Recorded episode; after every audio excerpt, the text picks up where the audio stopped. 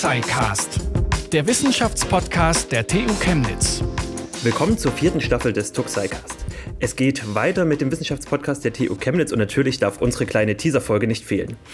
Mit mir im virtuellen Studio habe ich Matthias Feich von der Pressestelle der TU Chemnitz und Andreas Bischoff, Projektinitiator des Tuxicast. Hallo ihr beiden. Hallo. Hallo. Hallo. Schön, dass ihr da seid.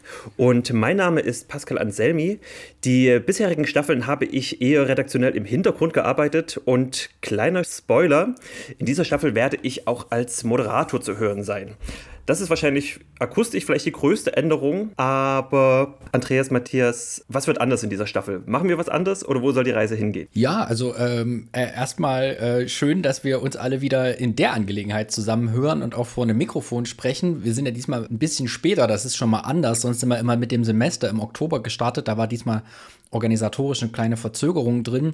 Aber jetzt mal so ganz grundlegend bleibt insofern alles beim Alten, als dass es uns darum geht, interessante Personen und interessante Forschungsthemen aus dem Umkreis der TU Chemnitz, jetzt nicht ausschließlich nur Beschäftigte der TU Chemnitz, hier ans Mikrofon zu holen, um das gemeinsam zu besprechen und vielleicht eben so zu besprechen, dass es auch für uns Alltagsmenschen zugänglich ist, dass wir das Spannende daran verstehen, aber auch das gesellschaftlich Relevante.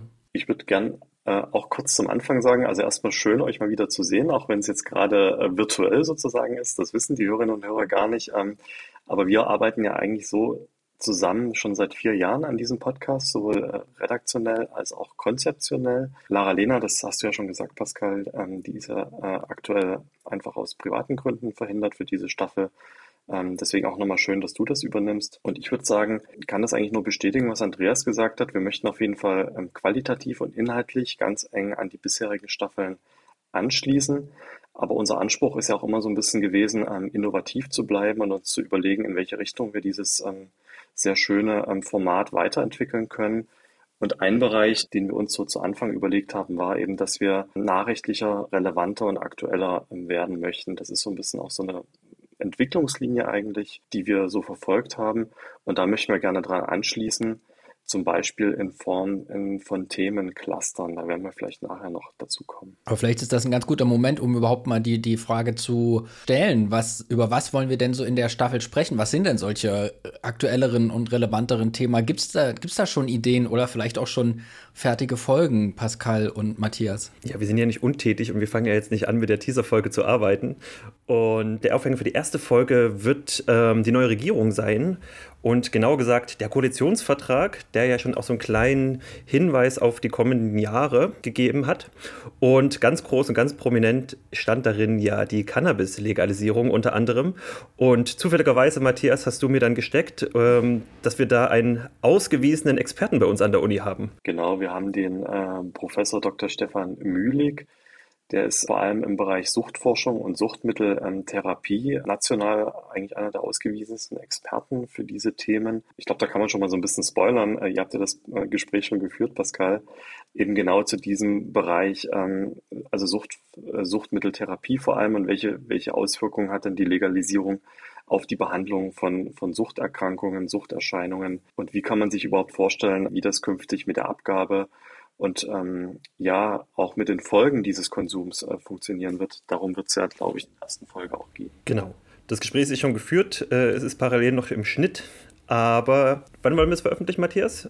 Nächste Woche? Auf jeden Fall noch ähm, im Dezember und auf jeden Fall noch vor der Weihnachtspause. Sehr gut. Klingt stark nach nächster Woche. Ja, das wird dann die nächste Woche sein. Also freut euch schon mal drauf. Ab heute in einer Woche wird die neue Folge, die erste Folge des Tuxicast zur Cannabis-Legalisierung in eurem Podcatcher oder wo auch immer ihr eure Podcasts hört, zu finden sein. Vielleicht wollen wir noch mal auf die gebündelten Themen eingehen. Matthias, Andreas, was soll das werden? Was habt ihr euch dabei gedacht? Also die, die Idee dahinter, Themen zu bündeln, ist ganz klar, dass wir Geschichten, die wir einmal einmal anreißen und interessante GesprächspartnerInnen, die wir einmal ans Mikrofon holen, gerne auch, gerade wenn wir aktueller und unsere Themenauswahl gestalten, ja auch ein bisschen begleiten wollen, wie die sich verändern. Ein schönes Beispiel hatten wir schon in der letzten Staffel, als wir nämlich eine Folge vor und nach der US-Präsidentschaftswahl hatten. Da äh, konnte man das sehr gut gestalten mit zwei kompetenten Gesprächspartnerinnen und da eben nicht nur von der Ebene der, der Professoren, sozusagen auch ähm, äh, mit der Chelsea war ja auch eine Gesprächspartnerin da, die das nochmal wirklich eher aus einer Akteursperspektive auch wirklich ähm, kennt, dass man da sagt, okay, wir begleiten ein Thema thematisch, äh, also bevor es passiert oder danach oder während, also dass man die Auseinandersetzung mit etwas über ein, zwei, drei Folgen ausdehnt und so die Hörerinnen und Hörer auch ein Stück weit mitnimmt in eine vielleicht sich entwickelnde Lage. Und dafür haben wir für diese Staffel auch schon ein paar Ideen, oder Matthias? Ja, genau, richtig, Andreas. Ähm, wir haben halt festgestellt, dass es, dass es einfach Themen gibt, die man aus unterschiedlichen Perspektiven eigentlich beleuchten müsste. Wir haben halt in den vergangenen äh, Staffeln immer gute und fundierte Schwerpunkte gesetzt und Schlaglichter auf bestimmte Themen. Uns ist aber eben auch aufgefallen, dass es eben Themen gibt, die man eigentlich von mehreren Seiten beleuchten müsste, einfach weil sie zu groß und zu komplex sind. Und ein so ein Beispiel, ähm, was uns aufgefallen ist und wo wir eben auch die Expertinnen und Experten im Hause auch haben,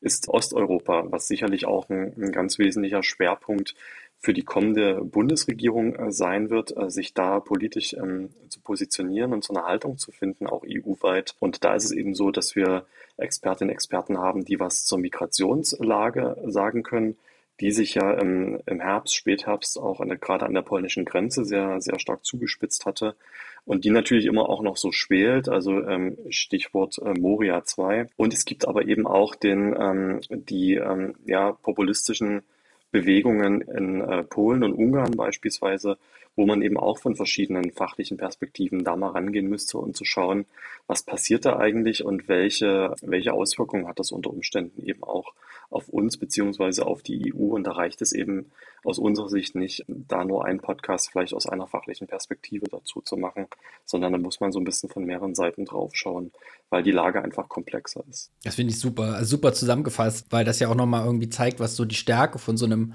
Medium wie so einem Podcast sein kann, dass man sich also einerseits die Zeit nimmt und dann eben auch de der Sache jetzt Rechnung trägt, dass die Probleme eben ein bisschen komplexer sind, als sie jetzt in Anführungszeichen nur aus einer disziplinären Perspektive zu betrachten und das ist, ähm, finde ich wirklich schön, dass sich da unser, unser Podcast-Konzept dahingehend so weiterentwickelt, weil ich glaube, da haben alle was von. Die, die beteiligten WissenschaftlerInnen, die Hörerinnen und auch die Themen selbst sozusagen, die dann nochmal breiter und dadurch ja irgendwie auch klarer ins Blick oder hier in dem Fall ins Hörfeld geraten.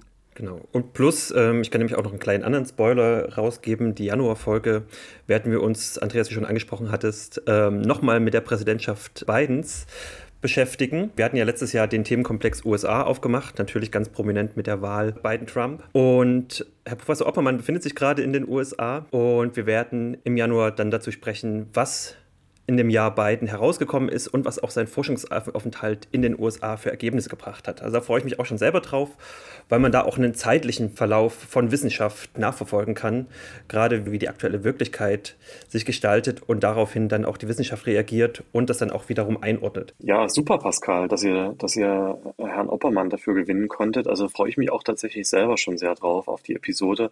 Und vor allem, da er jetzt gerade vor Ort in den USA ist, hat er natürlich nochmal eine Hands-on-Perspektive und eine Hands-on-Einschätzung, denke ich, äh, parat, die er mit uns teilen kann, die auch noch ganz frisch ist. Also da freue ich mich wirklich sehr drauf. Ich würde noch mal so einen Punkt ansprechen wollen, ähm, der mich sehr beschäftigt hat, vor allem dieses Jahr und äh, vielleicht auch dich, Andreas. Und zwar geht es um das Thema Wissenschaftskommunikation. Und äh, dieses ganze Feld hat ja eine enorme Relevanz und auch ähm, ja, Professionalisierungsschub dieses Jahr nochmal bekommen. Stellvertretend kann man vielleicht an der Stelle mal nennen die äh, Positionspapiere des äh, BMBF, also Factory Wiscom und auch des Wissenschaftsrates, die jetzt im, äh, im November erschienen sind und die beide eigentlich sehr stark die Relevanz und auch die Wichtigkeit betonen, sich in diesem Bereich weiterzuentwickeln, äh, sowohl was die institutionelle Kommunikation, aber eben auch die die Kommunikation der Forscherinnen und Forscher betrifft. Ja, da spielen auch äh, so Themen wie, wie Wertschätzung zum Beispiel aus dem eigenen Haus eine Rolle, auch Anreizmodelle zu schaffen. Und wir sind ja mit unserem Podcast, den, den auch, den du ins Leben gerufen hast, ähm, Andreas, vor jetzt vier Jahren, eigentlich da auch schon sehr früh ähm, sehr weit gewesen, zumindest was diesen Aspekt der, der medial vermittelten Wissenschaftskommunikation betrifft. Und mich würde interessieren, ähm, wie schätzt du denn an unsere, also diesen Beitrag dieses Podcastes innerhalb dieses Themenfeldes Wissenschaftskommunikation ein? Also was konkret können wir, es ist ein bisschen von so einer Metasicht gefragt, ja, wir haben es gerade über konkrete Themen gesprochen, aber weil das Thema gerade einfach so, so, so brennend ist, würde mich das mal interessieren aus deiner Sicht. Du bist da ja auch sehr aktiv im Bereich Wissenschaftskommunikation. Ja, also ähm, Der, der grundlegende Reiz erstmal von dem Medium Podcast ist ja in meiner Wahrnehmung, dass man es eben direkt ins Ohr der Leute schafft. Wir reden auch anders, weil wir eben sprechen. Ne? Wir, also es ist nicht dieselbe Sprache, die wir benutzen, wenn wir Artikel schreiben. Und selbst wenn wir versuchen, Artikel so zu schreiben, dass sie jeder versteht, klingen sie nochmal anders, als wenn wir drüber reden. Das ist erstmal so der grundlegende Wert. Und ich glaube, da waren wir tatsächlich ähm, vor vier, also beziehungsweise viereinhalb Jahren haben wir ja quasi angefangen dran zu arbeiten waren wir echt weit. Äh, waren wir auch schneller als andere zum Teil, beziehungsweise es gab Initiativen, aber die waren auch schon wieder eingestellt. Und was mich ganz besonders freut, ist, dass wir an, an der Hochschule so eine Art Mikroklima dafür dann so mitgeschaffen haben. Also das, das fängt bei uns ja tatsächlich sehr beim Rektorat an, also dass, dass das einfach viel Wert legt auf eine Kommunikation nach innen und außen, die transparent ist. Und da passt so ein Instrument wie ein Podcast halt super da rein. Und das zeigt sich ja auch da schon dran, wie das aufgenommen wurde. Also auch von euch jetzt als, als äh, die Pressestelle, das ist ja eigentlich auch eine offizielle Verwaltungseinheit und ihr hättet euch ja auch denken können, keine Ahnung, was der Typ will, soll der mal machen. Wir machen hier weiter unsere Pressemitteilungen und das, was wir sonst so machen. Und das war ja eben nicht so, sondern das war ganz schnell gleich integriert, dass, die, dass das auch von, der, von den Kanälen und von der Markensprache her funktioniert. Und das, was mich aber am allermeisten daran freut, ist, wie das die Kolleginnen und Kollegen, die Wissenschaftler nämlich aufgenommen haben, weil mittlerweile ist das nämlich so, dass wenn jemand neu an die Uni kommt, dass sie dann teilweise schon Matthias oder Mario Steinebach, den Pressesprecher, fragen, wie man denn an diesen Podcast kommt. Und das ist ja eigentlich so ein bisschen das größte Qualitätsmerkmal, was wir uns als, als Podcast-Macher hier anheften können, zu sagen, okay, ein wesentlicher Teil der Zielgruppe, weil die Wissenschaftlerinnen sind ja auch eine Zielgruppe, wir wollen die ja vors Mikro holen, ähm, die haben da selber Lust drauf und die wissen, dass das was Wichtiges und was Gutes ist und die nehmen sich trotz ihres wirklich anstrengenden Arbeitsalltags Zeit dafür. Und wie wir es ja auch schon hatten, benutzen das dann teilweise sogar in der Lehre weiter, ihre Interviewgespräche und so weiter und so fort. Also das würde ich sagen, ist das Schönste. Und vielleicht noch eine Bemerkung, da würde mich aber auch mal eure Meinung interessieren. Es ist ja auch so, dass über die letzten vier Jahre und insbesondere die letzten zwei Jahre Wissenschaftskommunikation ja auch so ein bisschen in Anführungszeichen ihre Unschuld verloren hat. Ne?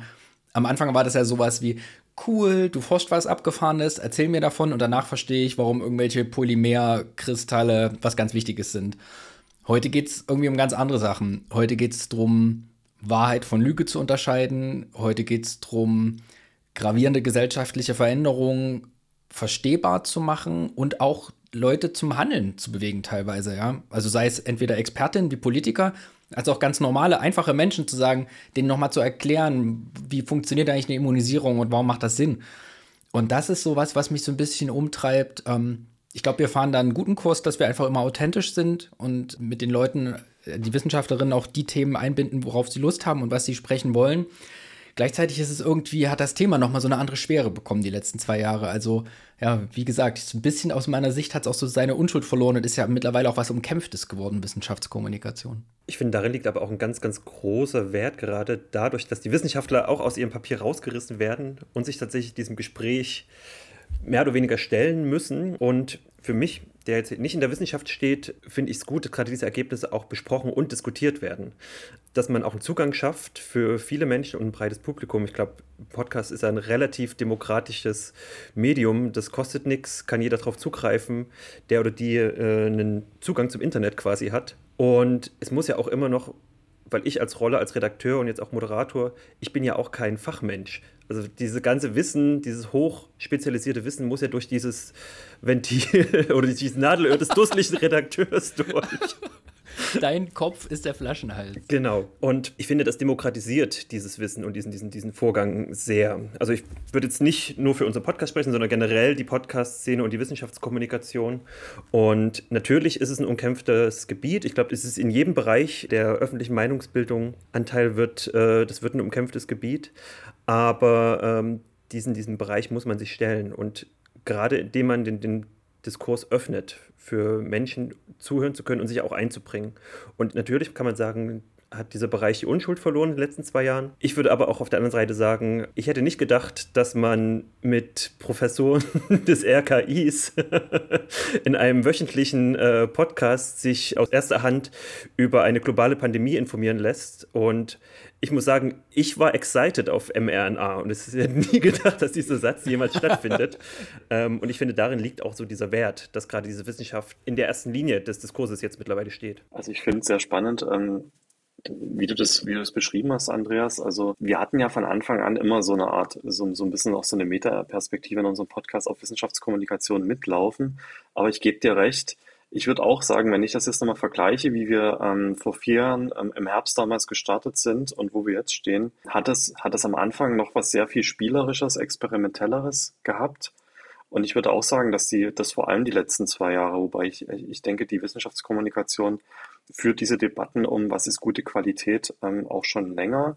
Aber ich würde dir recht geben und sagen, das hat sich in den letzten zwei Jahren nochmal sehr stark intensiviert, einfach weil klar geworden ist, welchen Einfluss die Art, über Wissenschaft zu sprechen und, und welche Ergebnisse man wie kommuniziert, Stichwort Heinsberg-Studie, ja, eine ganz massive Auswirkung auf die Gesellschaft hat. Und das hat auch nochmal deutlich gemacht, welchen Stellenwert, welchen wichtigen Stellenwert die Wissenschaftskommunikation in der Gesellschaft hat. Äh, nicht zuletzt auch deswegen, weil zum Beispiel Wissenschaftsredaktionen, das ist ja auch was, was in den Papieren besprochen wurde, eben zunehmend ausgedünnt werden und damit so eine gewisse Art ein Korrektiv eben auch ähm, sehr oft fehlt. Was eben heißt, dass, dass diejenigen, die Wissenschaft kommunizieren, ob das jetzt wir sind, als institutionelle KommunikatorInnen oder, oder ihr, Andreas, ja, als, ähm, als kommunizierende ForscherInnen viel mehr Gewicht, aber eben auch viel mehr Sorgfaltspflicht äh, dadurch auch kommen haben an ihre Kommunikation. Und also ich kann jetzt nur sagen, für uns, für den Bereich, wir diskutieren da sehr intensiv darüber, was gute Wissenschaftskommunikation, was die Qualität von Wissenschaftskommunikation ausmacht. Und es gibt ja beispielsweise auch die Leitlinien zur guten Wissenschafts-PR, die von Wissenschaft im Dialog, Bundesverband Hochschulkommunikation und weiteren AkteurInnen auch überinstitutionell erarbeitet wurden. Also da gibt es auf jeden Fall auch schon, also Richtlinien sozusagen. Aber das ist auf jeden Fall eine Diskussion, die uns auch weiter begleiten wird und es ist auch wichtig und gut, dass die geführt wird. Und wir können, glaube ich, mit unserem Podcast oder denke ich, können wir einen kleinen Beitrag zumindest dafür leisten, ein Beispiel zu geben, ja, wie verantwortungsbewusste Wissenschaftskommunikation ähm, aussehen kann oder sich anhören kann, um im Medium zu bleiben. Auf jeden Fall äh, danke für die, für die Frage oder auch nochmal diese Metaperspektive. Da ist mir gleich äh, noch eine Idee für eine mögliche Folge gekommen. Das müssen wir nachher mal besprechen. Off the record. dann würde ich sagen, dann ziehen wir uns in unseren kleinen virtuellen Redaktionsraum zurück und damit würde ich diesen Teaser beenden. Das war unser kleiner Teaser für die vierte Staffel des Tuxicast. Ich hoffe, ihr seid jetzt auch schon so gespannt wie ich. Die nächste Folge startet nächste Woche und wenn ihr die neueste Folge nicht verpassen wollt, findet ihr sie immer der Website der TU Chemnitz, bei Spotify, Apple Podcasts, Deezer oder im Podcatcher eures Vertrauens. Ich bin Pascal Anselmi und bei mir waren Andreas Bischoff und Matthias Feich. Bis bald. Tuxicast, der Wissenschaftspodcast der TU Chemnitz. Zu hören auf der Website der TU Chemnitz, aber auch auf Spotify, Apple Podcasts und wo es Podcasts gibt.